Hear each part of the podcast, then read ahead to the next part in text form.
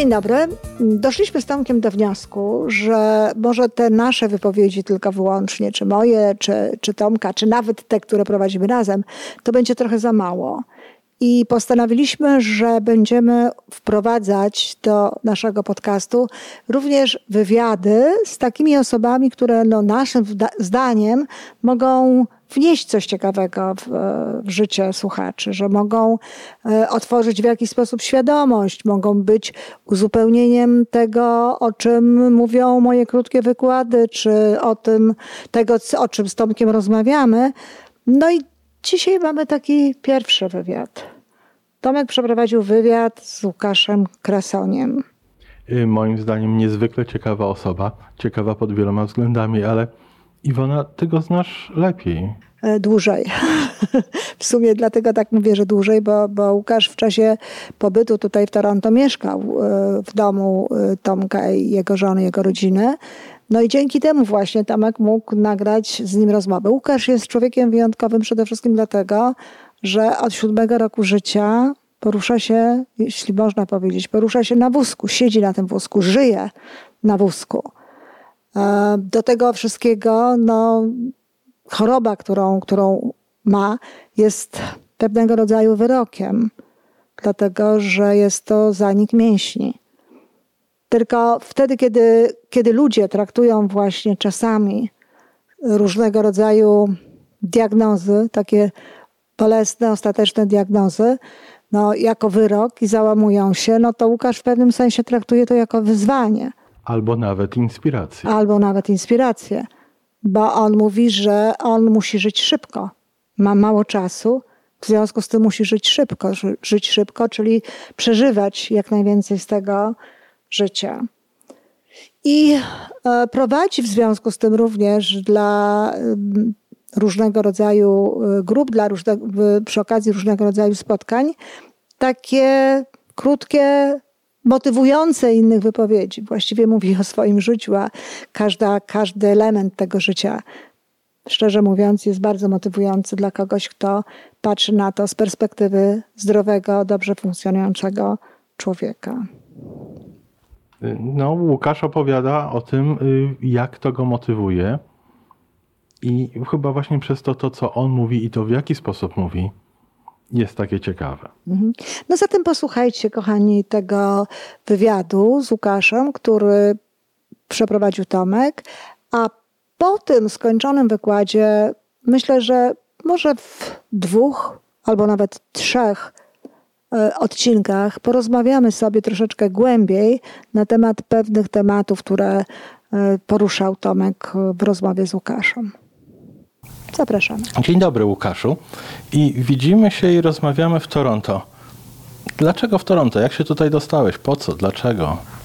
Witam Tomku, witam słuchaczy.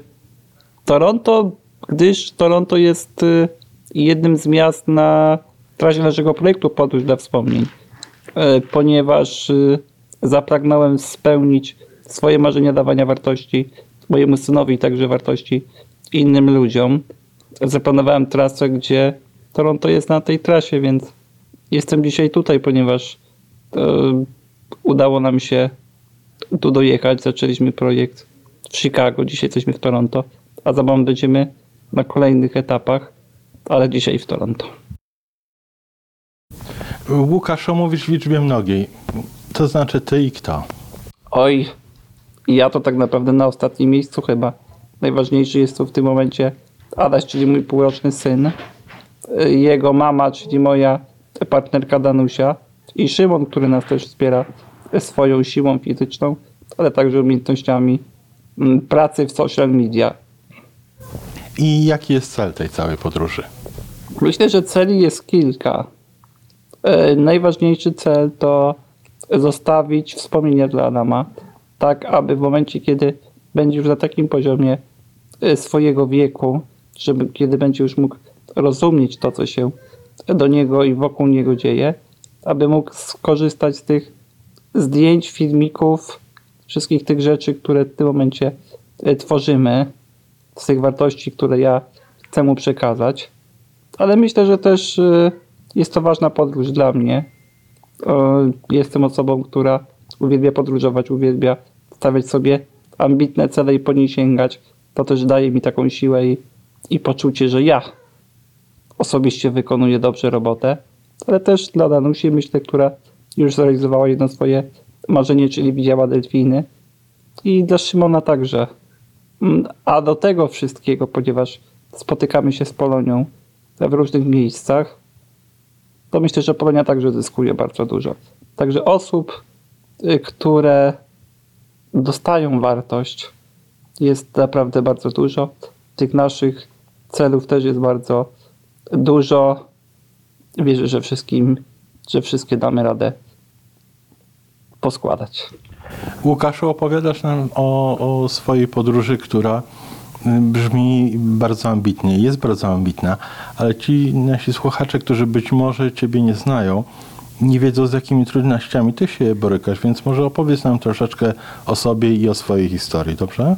Nigdy nie lubię opowiadać o sobie, to jest też taka część, której unikam, ale jeżeli już chciałbym i miałbym opowiedzieć w kilku słowach, no to na pewno najbardziej obrazujący, yy, obrazujące słowa to będzie, że od 7 roku życia jeżdżę na wózku, mam za nim mniejszy, dzisiaj mam lat 31, czyli przez ten szmat czasu troszeczkę w życiu przeżyłem. Wiem, co to znaczy rozczarowanie, wiem, co to znaczy walka o życie, wiem, co to znaczy borykać się z codziennością każdego dnia. Wiem, co to znaczą problemy, wiem, co to znaczą wyzwania i trudności życia i bolączki, ból. Wiem, co znaczy odrzucenie. I myślę, że dzięki tym wszystkim mm, emocjom, które przeżyłem, dzisiaj mój przekaz jako mówca, bo jestem mówcą motywacyjnym od 7 lat jest tak dobrze odbierany i tak celnie trafiający w serca słuchaczy.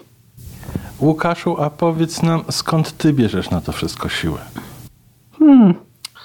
Mnie na pewno bardzo napędzają marzenia. Napędzają mnie ludzie, którzy są wokół mnie. Napędzają mnie dobre słowa, ale też dużo siły czerpię z środka, z wewnątrz. Ja wierzę, że każdy z nas jest silny i bezsilny. I to od nas zależy, do którego, do której energii chcemy się podłączyć. Bo w każdej jednej sytuacji możemy zareagować w dwójnasób.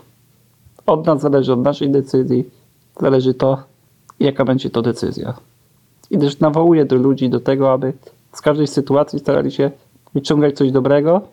I nawet jeśli na pierwszy rzut oka jest to bardzo traumatyczna sytuacja, z jaką się zmierzają, aby postarali się wyciągnąć z niej coś dobrego i czasami, jeśli już jest bardzo skrajnie, to żeby się chociaż z tego dobrze pośmiali. Zawsze tak miałeś, czy tego się nauczyłeś? Nie miałem tak zawsze. To też był proces, który ewoluował, ale tak patrząc na te moje doświadczenia, zrozumiałem, że nawet jeśli jest źle, to nawet jeśli będę narzekał i będę wszystko widział w czarnych barwach, to tak naprawdę nie wpłynie to w ogóle na mój stan na plus. Więc jeśli nie wpłynie na plus, to pewnie są inne możliwości. Po co narzekać? Jeżeli moje życie ma dawać jakąś wartość dla mnie, to muszę robić wszystko, aby każdego dnia chociaż troszeczkę do tego yy, miejsca dla mnie, czyli szczęścia, się przybliżać. Czy w tym procesie uczenia się, dawania sobie rady, w tym, o, o czym przed chwilą nam powiedziałeś, były jakieś punkty przełomowe? Było kilka takich punktów przełomowych, kiedy miałem 16 lat, kiedy e, przestałem wierzyć we wszystko, kiedy moje życie nagle mm, jakby było wypełnione bardziej smutkiem, rozgoryczeniem niż, niż taką pozytywną e, wibracją jak teraz. Mm, Kolejnym etapem myślę było odejście naszego papieża Jana Pawła II. Ja wtedy dosyć dużą przemianę też przeżyłem wewnętrzną, bo postawiłem sobie za cel przestać przeklinać. Tak w ogóle z dnia na dzień. E, To był taki mój cel. A wtedy byłem osobą, która dużo przeklinała. Byłem wtedy licealistą. I naprawdę mi się to udało. Z dnia na dzień powiedziałem, nie będę przeklinał. Pamiętam, wszyscy moi koledzy w klasie byli w szoku, że to się tak da z dnia na dzień. I to też mi dodało pewnej siły i takiej wiary w to, że ja mogę sobie coś postanowić, podjąć decyzję i mogę to dociągnąć do końca. Kolejne etapy to była wyprowadzka do Barcelony. Y, Teraz bardzo ważnym etapem było poznanie Danusi, narodziny mojego syna. To wszystko składa się na to, kim dzisiaj jestem. No, y, większość z naszych słuchaczy i na pewno ja rozumiem, dlaczego poznanie takiej osoby jak partnerka Danusia i narodziny syna są punktem przełomowym, ale dlaczego postanowienie o, o przestaniu przeklinania? Hmm. Tak naprawdę sukces to jest bardzo indywidualna i wewnętrzna sprawa. Niektórym się ludziom wydaje, że sukcesy, te prawdziwe sukcesy, to są tylko te wielkie sprawy. I ktoś y, wygra na przykład bardzo ważny kontrakt, odniesie sukces zawodowy, ktoś postawi wielki dom, gdzie tak naprawdę wszyscy w swojej miejscowości będą na ten dom patrzeć. To takie sukcesy są dla nich dopiero sukcesami. Ale tak naprawdę sukces to jest takie poczucie, ja tak uważam, to jest poczucie, że zaplanowałeś sobie coś, coś, co w danym momencie było dla ciebie ważne, łączyło się z jakimiś emocjami, stało za tym, stały za tym jakieś emocje i udało ci się to dociągnąć. Kiedy zmarł Jan Paweł II, ja to bardzo przeżyłem, chociaż nie wiedziałem dlaczego.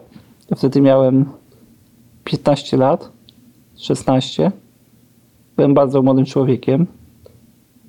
I nagle ginie człowiek gdzieś tam daleko, z którym ja tak naprawdę nie miałem kontaktu fizycznie, ale poczułem, że to było dla mnie ważne. I pamiętam następnego dnia już po śmierci była taka akcja e, wśród młodzieży, żeby młodzież zakładała czarne opaski, żeby się solidaryzować z tym, z tym wydarzeniem. Ja pomyślałem, że czarna opaska to jest za mało i do tego dołożę coś, co ja będę mógł oddać. I przestałem przeklinać, to było moje postanowienie. I minął jeden dzień, drugi, trzeci, piąty. Wciąż nie przeklinałem. I pomyślałem sobie, wow, co się da. Niektórzy ludzie próbują rzucić papierosy i nie mogą. Niektórzy ludzie próbują inny nawyk nauk odrzucić, też nie mogą. A ja postanowiłem i od razu z miejsca udało mi się to zrobić. To też mi dodało dużej takiej wiary w siebie, że stać mnie na duże rzeczy. Duże oczywiście z mojej perspektywy. A powiedz, czy, czy możesz nam doradzić, Łukaszu, w jaki sposób moglibyśmy się przygotować, żeby nasze takie postanowienia przerodziły się w sukcesy, czy żebyśmy my te nasze postanowienia czy marzenia mogli przekuć w sukcesy? Na pewno musi za tym stać emocja. Musimy wiedzieć, dlaczego chcemy to zrobić.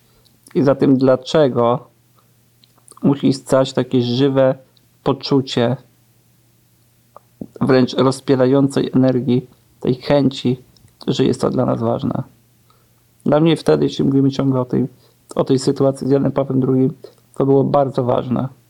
To było takie moje poczucie, ja chcę to zrobić nie tylko dla siebie, nie tylko dla niego, ale dla jakiejś takiej wyższej sprawiedliwości, dla takiej wyższej energii, która, chociaż nie umiem jej nazwać wtedy na pewno, nie potrafiłem, ale że chcę to zrobić. I każda komórka ciała moja to wiedziała. Więc jeśli chcemy sięgnąć po coś, po sukces i nawet patrząc w literaturę i odszukując się historii czy przykładów z, z ludzi jakichś ważnych, którzy osiągnęli duży sukces, oni pewnie to potwierdzą, to musimy mieć pełne poczucie ogromnej chęci, że chcemy to zrobić. Jeżeli chcemy osiągnąć sukces, to trochę tak jak w tych historiach, gdzie ktoś zostaje postawiony przed ścianą i już nie ma innego wyjścia. To musi to zrobić. Bo jak nie zrobi, to się wszystko skończy. I trochę tak się czułem. Samemu sobie to narzuciłem, ale było to tak moje, tak prawdziwe, że nie mogło się skończyć inaczej. Łukaszu, powiedziałeś, o, że to musi być emocja. Y, Czy to ma znaczenie, czy to jest emocja pozytywna, czy negatywna? Hmm. Chciałoby się, żeby to wszystko były zawsze emocje pozytywne, ale patrząc przecież na historię, wiele ludzi ratowało życie, bo byli w emocjach bardzo negatywnych, czuli strach, czuli lęk, y, czuli zagrożenie życia. Więc pewnie nie muszą to być tylko emocje pozytywne. Negatywne też mogą się zdarzać.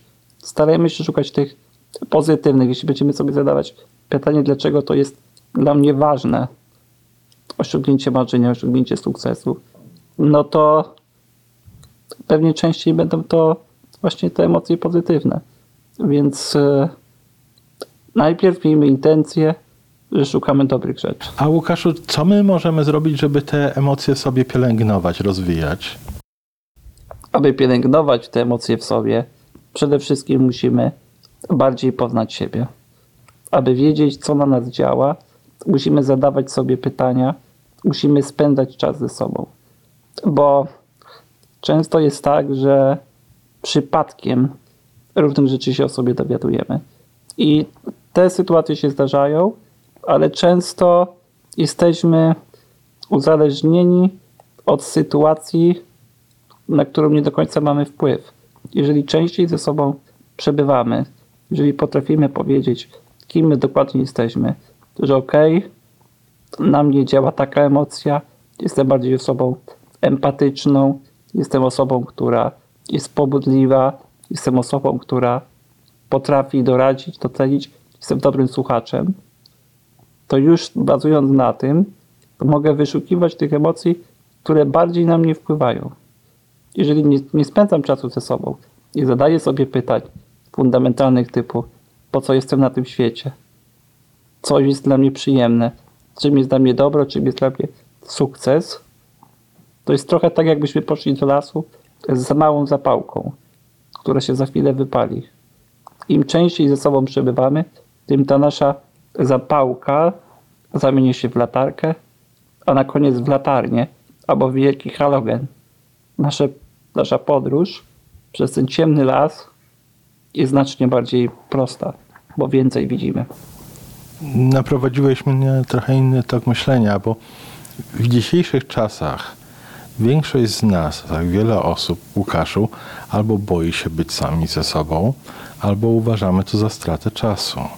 I ja to nazywam, że młodzież, przede wszystkim młodzież, czy w ogóle nowe generacje, uwielbiają przebywać w chmurze dezinformacji. Ja to często obserwuję w pociągu, na ulicy, w ogóle w takich sytuacjach, nawet w restauracji. Ludzie każdy moment, kiedy mogliby spędzić ze sobą, spędzają z telefonem w ręku. I siedzą w domu, mają włączone radio, telewizor, coś szumi. Uwaga człowieka jest y, ograniczona, więc będąc cały czas w huku i w hałasie, nasz umysł nie może pracować i się synchronizować nad pytaniami właśnie tymi fundamentalnymi. I niestety tak jest bardzo często, że przebywamy w tej właśnie w tym hałasie. A to jest bardzo moim zdaniem niekorzystne. Ja mam może w cudzysłowie ten przywilej, że sporo czasu muszę się oszczędzać. Bolą mnie plecy, więc jak siedzę za długo, to no, jest to dla mnie niekorzystne. Więc często leżę na plecach i patrzę w sufit. Jak leżę patrząc w sufit, nie za dużo rzeczy mogę zrobić. Ale to, co mogę zrobić, to mogę rozmawiać ze sobą, myśleć, sprawdzać, jakie emocje są we mnie. Mogę to nazywać i potem nad tym pracować. Czy w tym, tym pracowaniu, w tym zastanawianiu się patrzysz na jakieś y, emocje z y, ostatnich paru godzin czy dnia swojego, czy jesteś tak całkiem w bieżącej chwili? Jest to bardzo różnie. To zależy od sytuacji, zależy co akurat przerabiam. Często też przeskakuję między emocjami. Tu za chwilę myślę o sytuacji, która się działa chwilę wcześniej, tu za chwilę myślę o sytuacji, która była tydzień wcześniej. Dostrzegam jakieś połączenia, więc to jest bardzo różne. A teraz ta podróż, która już za to minął ponad tydzień tej podróży już, chyba niedługo będzie 10 dni. Powiedz mi, czy Czy ta podróż jest taka, jak sobie zaplanowałeś, zamarzyłeś, czy rozwija się to troszeczkę inaczej? Sporo rzeczy jest takich, które zaplanowałem, ale też jest bardzo duża doza tych elementów, których nie jestem w stanie przewidzieć.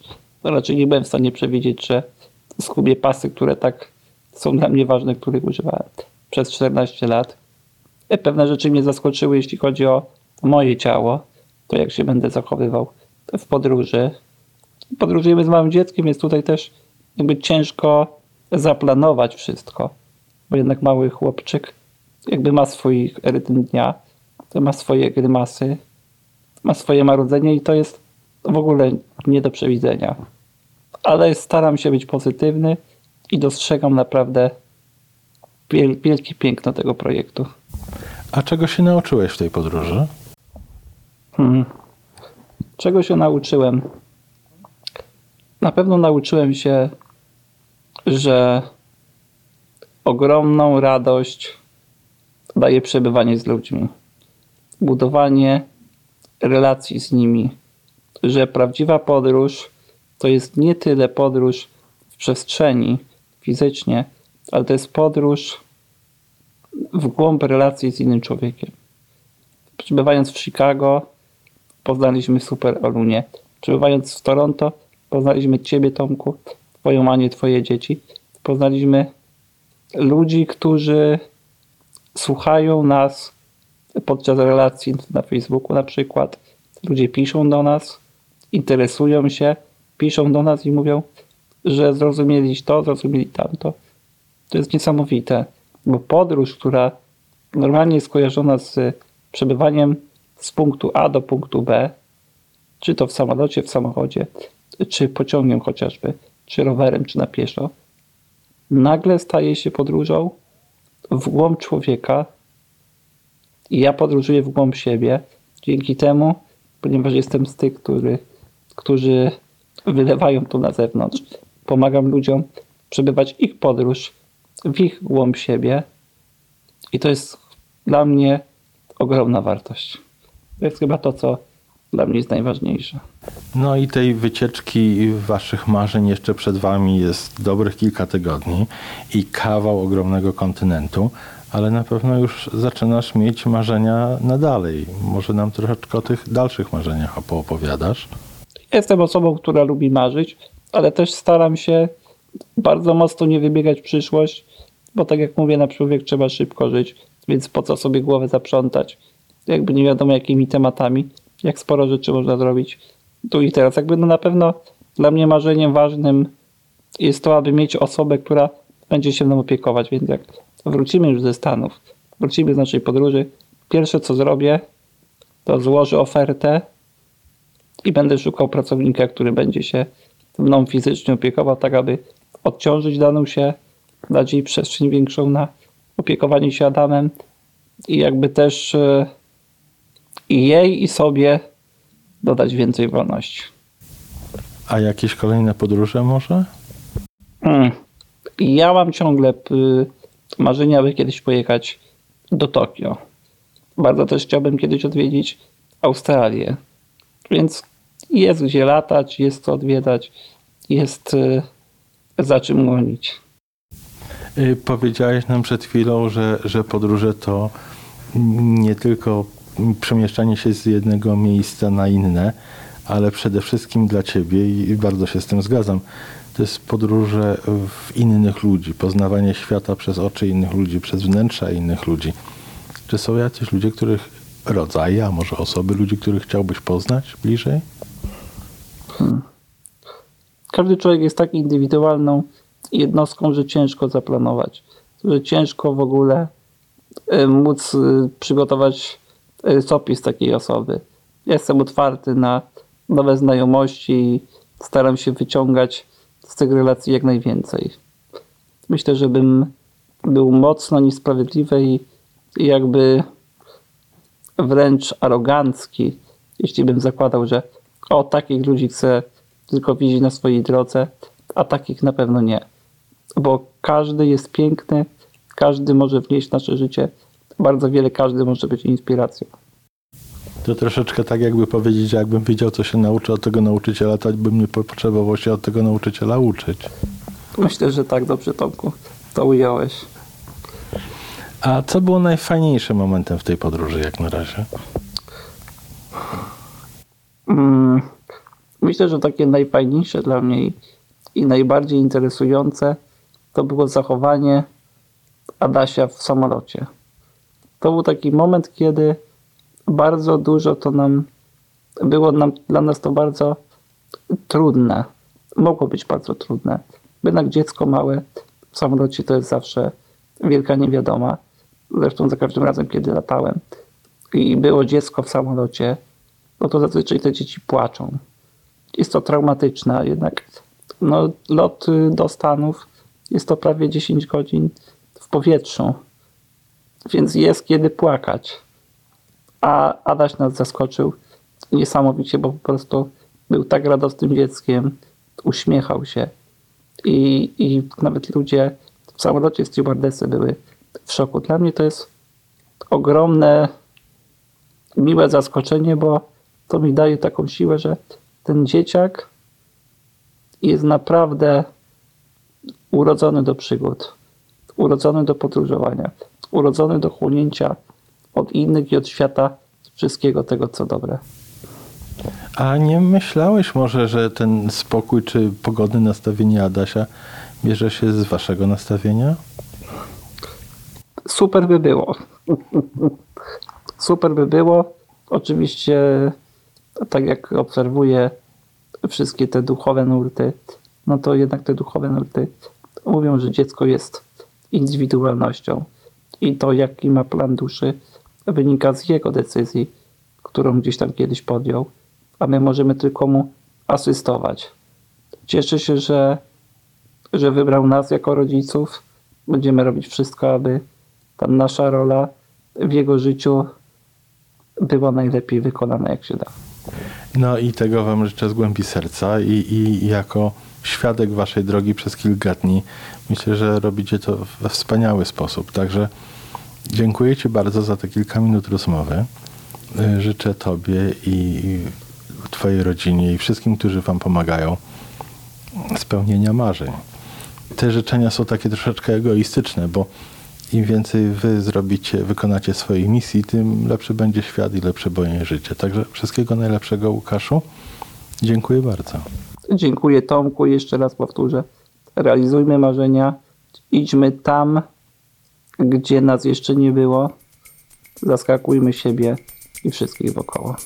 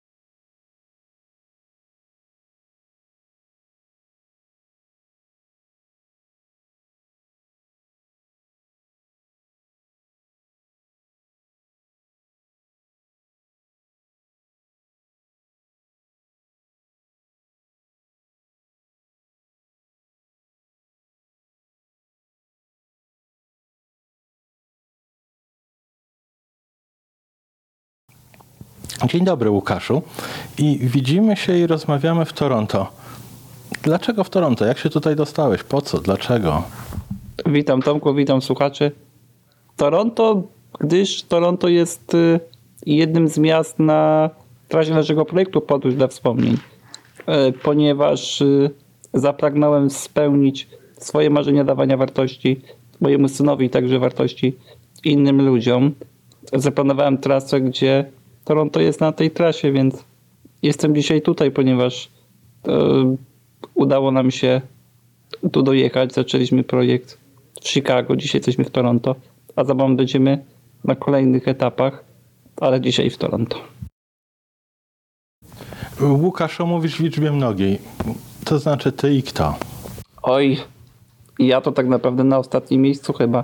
Najważniejszy jest tu w tym momencie Adaś, czyli mój półroczny syn, jego mama, czyli moja partnerka Danusia i Szymon, który nas też wspiera swoją siłą fizyczną, ale także umiejętnościami mm, pracy w social media. I jaki jest cel tej całej podróży? Myślę, że celi jest kilka. E, Najważniejszy cel to zostawić wspomnienie dla Adama, tak aby w momencie, kiedy będzie już na takim poziomie e, swojego wieku, żeby kiedy będzie już mógł rozumieć to, co się do niego i wokół niego dzieje, aby mógł skorzystać z tych zdjęć, filmików, wszystkich tych rzeczy, które w tym momencie e, tworzymy, z tych wartości, które ja chcę mu przekazać. Ale myślę, że też e, jest to ważna podróż dla mnie. Jestem osobą, która uwielbia podróżować, uwielbia stawiać sobie ambitne cele i po nie sięgać. To też daje mi taką siłę i, i poczucie, że ja osobiście wykonuję dobrze robotę, ale też dla Danusi, myślę, która już zrealizowała jedno swoje marzenie, czyli widziała delfiny. I dla Szymona także. Mm, A do tego wszystkiego, ponieważ spotykamy się z Polonią w różnych miejscach, to myślę, że Polonia także zyskuje bardzo dużo. Także osób, y, które dostają wartość, jest naprawdę bardzo dużo. Tych naszych celów też jest bardzo dużo. Wierzę, że wszystkim, że wszystkie damy radę poskładać. Łukaszu, opowiadasz nam o, o swojej podróży, która y, brzmi bardzo ambitnie, jest bardzo ambitna, ale ci nasi słuchacze, którzy być może Ciebie nie znają, nie wiedzą z jakimi trudnościami Ty się borykasz, więc może opowiedz nam troszeczkę o sobie i o swojej historii, dobrze? Nigdy nie lubię opowiadać o sobie, to jest też taka część, której unikam, ale jeżeli już chciałbym i miałbym opowiedzieć w kilku słowach, no to na pewno najbardziej obrazują, yy, obrazujące słowa to będzie, że od 7 roku życia jeżdżę na wózku, mam za nim mniejszy, dzisiaj mam lat 31, czyli przez ten szmat czasu troszeczkę w życiu przeżyłem. Wiem, co to znaczy rozczarowanie, wiem, co to znaczy walka o życie, wiem, co to znaczy borykać się z codziennością każdego dnia. Wiem, co to znaczą problemy, wiem, co to znaczą wyzwania i trudności życia i bolączki, ból. Wiem, co znaczy odrzucenie. I myślę, że dzięki tym wszystkim mm, emocjom, które przeżyłem, dzisiaj mój przekaz jako mówca, bo jestem mówcą motywacyjnym od 7 lat jest tak dobrze odbierany i tak celnie trafiający w serca słuchaczy. Łukaszu, a powiedz nam, skąd Ty bierzesz na to wszystko siłę? Mnie na pewno bardzo napędzają marzenia. Napędzają mnie ludzie, którzy są wokół mnie. Napędzają mnie dobre słowa, ale też dużo siły czerpię z środka, z wewnątrz. Ja wierzę, że każdy z nas jest silny i bezsilny. I to od nas zależy, do którego, do której energii chcemy się podłączyć. Bo w każdej jednej sytuacji możemy zareagować w dwójnasób. Od nas zależy, od naszej decyzji, zależy to, jaka będzie to decyzja. I też nawołuję do ludzi do tego, aby z każdej sytuacji starali się wyciągać coś dobrego. I nawet jeśli na pierwszy rzut oka jest to bardzo traumatyczna sytuacja, z jaką się zmierzają, aby postarali się wyciągnąć z niej coś dobrego i czasami, jeśli już jest bardzo skrajnie, to żeby się chociaż z tego dobrze pośmiali. Zawsze tak miałeś, czy tego się nauczyłeś? Nie miałem tak zawsze. To też był proces, który ewoluował, ale tak patrząc na te moje doświadczenia, zrozumiałem, że nawet jeśli jest źle, to nawet jeśli będę narzekał i będę wszystko widział w czarnych barwach, to tak naprawdę nie wpłynie to w ogóle na mój stan na plus. Więc jeśli nie wpłynie na plus, to pewnie są inne możliwości. Po co narzekać?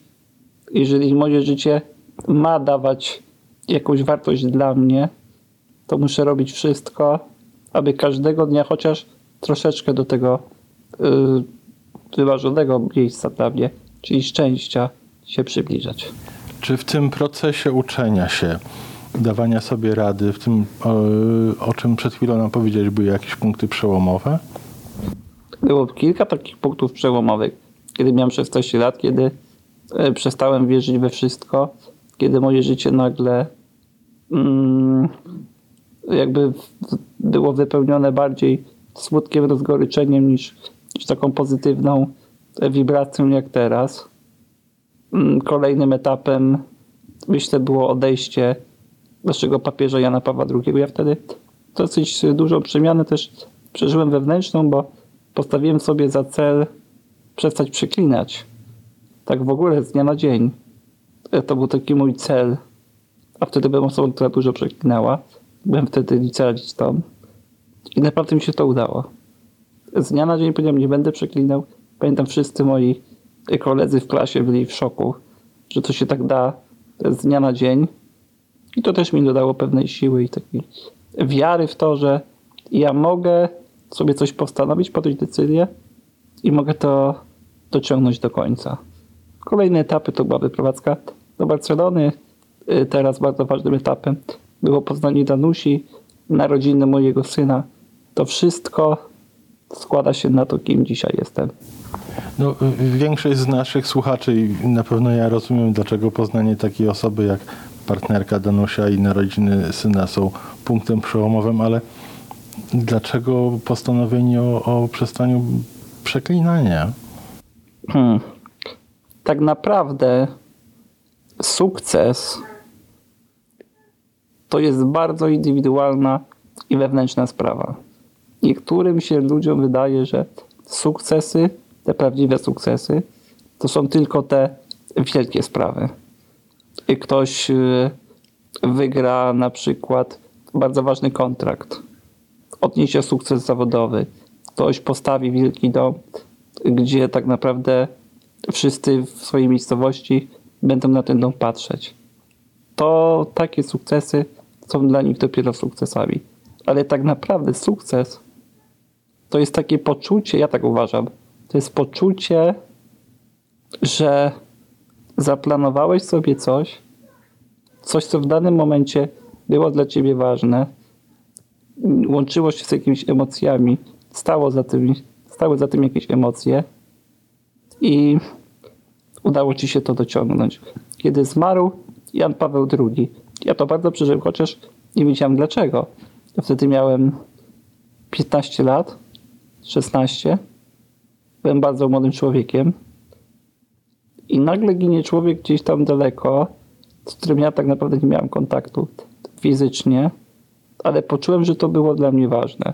I pamiętam następnego dnia już po śmierci była taka akcja e, wśród młodzieży, żeby młodzież zakładała czarne opaski, żeby się solidaryzować z tym, z tym wydarzeniem.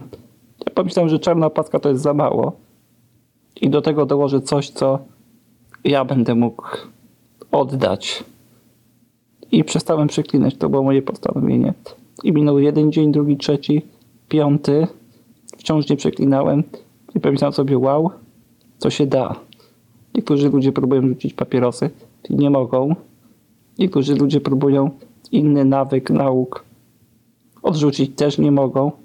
A ja postanowiłem i od razu z miejsca udało mi się to zrobić. To też mi dodało dużej takiej wiary w siebie, że stać mnie na duże rzeczy. Duże oczywiście z mojej perspektywy. A powiedz, czy, czy możesz nam doradzić, Łukaszu, w jaki sposób moglibyśmy się przygotować, żeby nasze takie postanowienia przerodziły się w sukcesy, czy żebyśmy my te nasze postanowienia czy marzenia mogli przekuć w sukcesy? Na pewno musi za tym stać emocja. Musimy wiedzieć, dlaczego chcemy to zrobić. I za tym dlaczego musi stać takie żywe poczucie wręcz rozpierającej energii, tej chęci, że jest to dla nas ważne. Dla mnie wtedy, jeśli mówimy ciągle o tej, o tej sytuacji z Janem Pawłem II, to było bardzo ważne.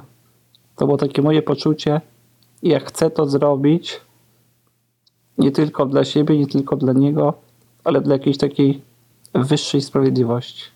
Dla takiej wyższej energii, która, chociaż nie umiem jej nazwać wtedy na pewno, nie potrafiłem, ale że chcę to zrobić.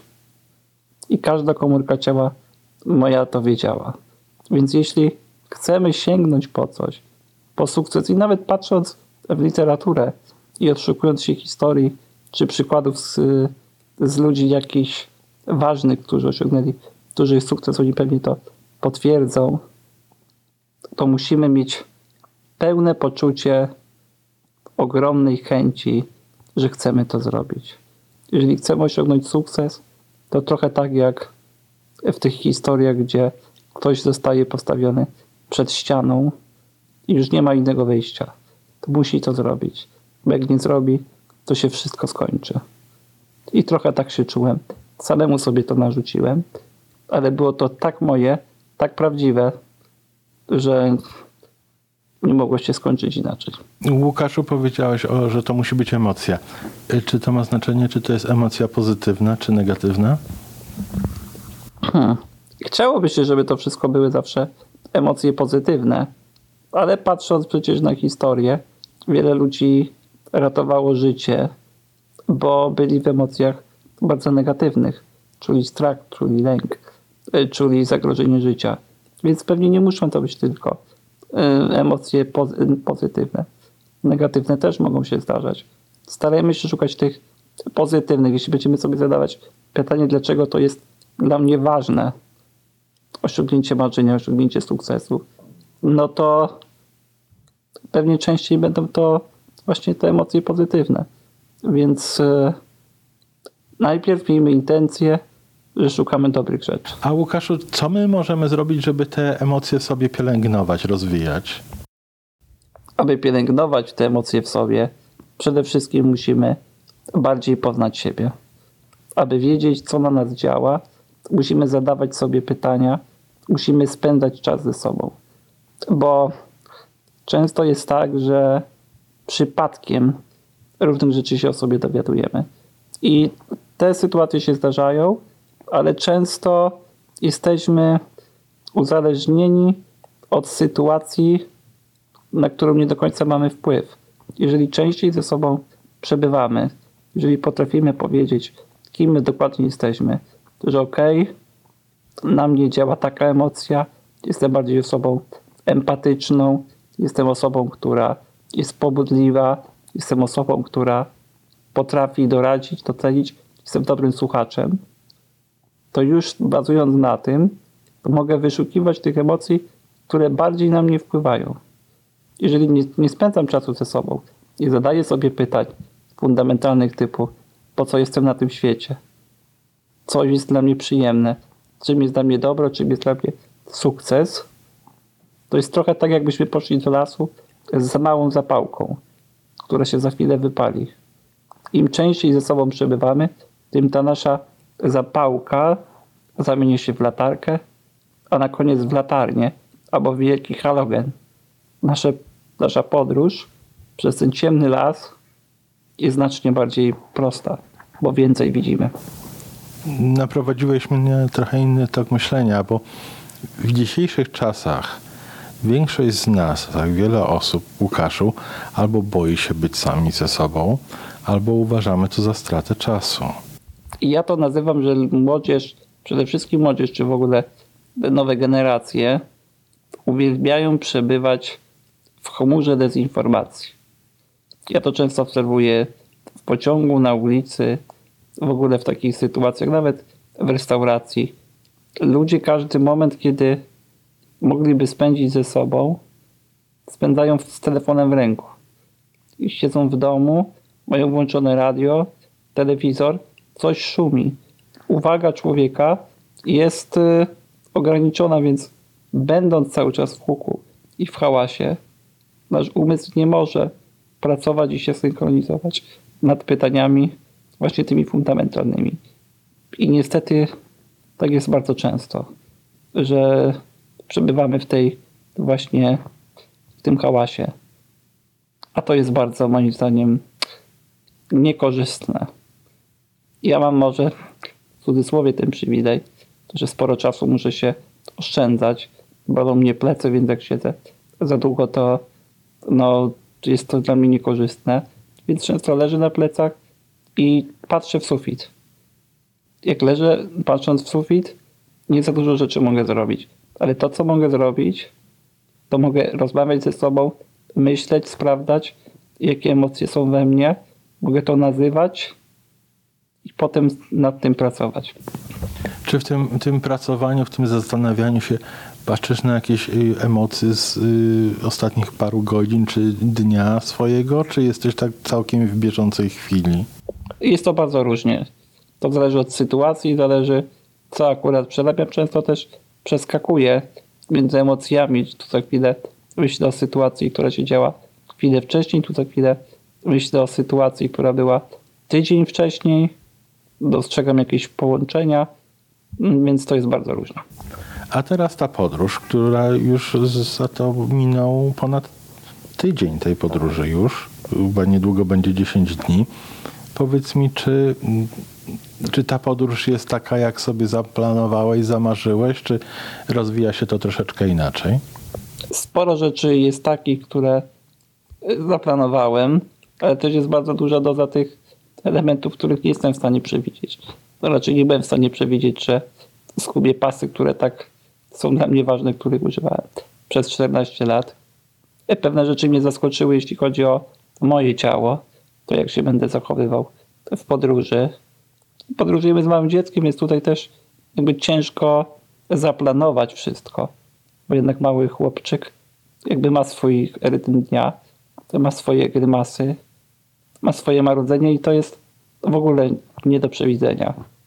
Ale staram się być pozytywny i dostrzegam naprawdę wielkie piękno tego projektu.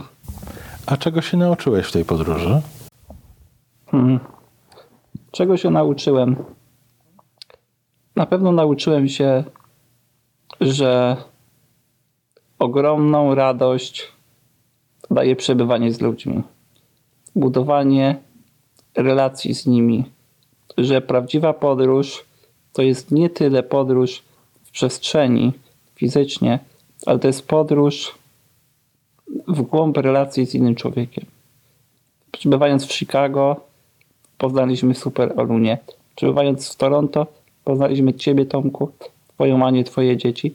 Poznaliśmy ludzi, którzy słuchają nas podczas relacji na Facebooku na przykład. Ludzie piszą do nas, interesują się, piszą do nas i mówią, że zrozumieli to, zrozumieli tamto.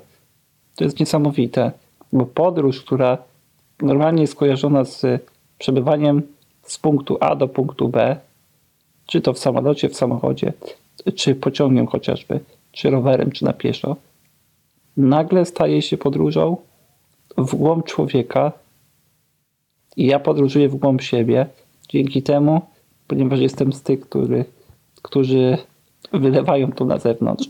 Pomagam ludziom przebywać ich podróż w ich głąb siebie i to jest dla mnie ogromna wartość. To jest chyba to, co dla mnie jest najważniejsze. No i tej wycieczki waszych marzeń jeszcze przed wami jest dobrych kilka tygodni i kawał ogromnego kontynentu, ale na pewno już zaczynasz mieć marzenia na dalej. Może nam troszeczkę o tych dalszych marzeniach opowiadasz? Jestem osobą, która lubi marzyć, ale też staram się bardzo mocno nie wybiegać w przyszłość, bo tak jak mówię, na człowiek trzeba szybko żyć, więc po co sobie głowę zaprzątać?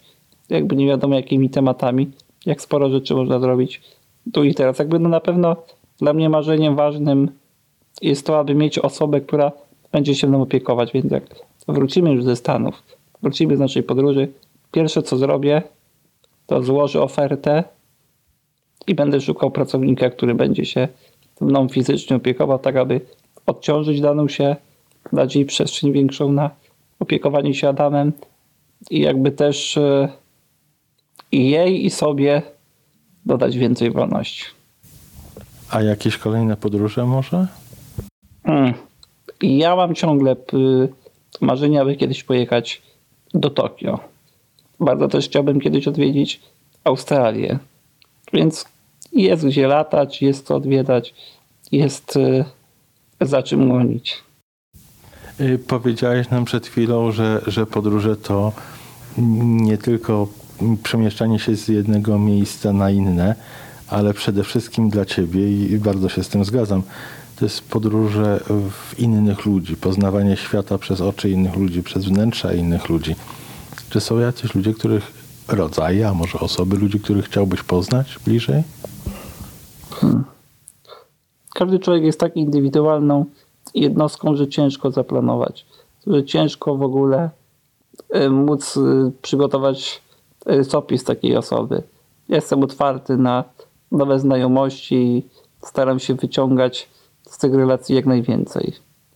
Myślę, że bym był mocno niesprawiedliwy i jakby wręcz arogancki, jeśli bym zakładał, że o takich ludzi chcę tylko widzieć na swojej drodze, a takich na pewno nie.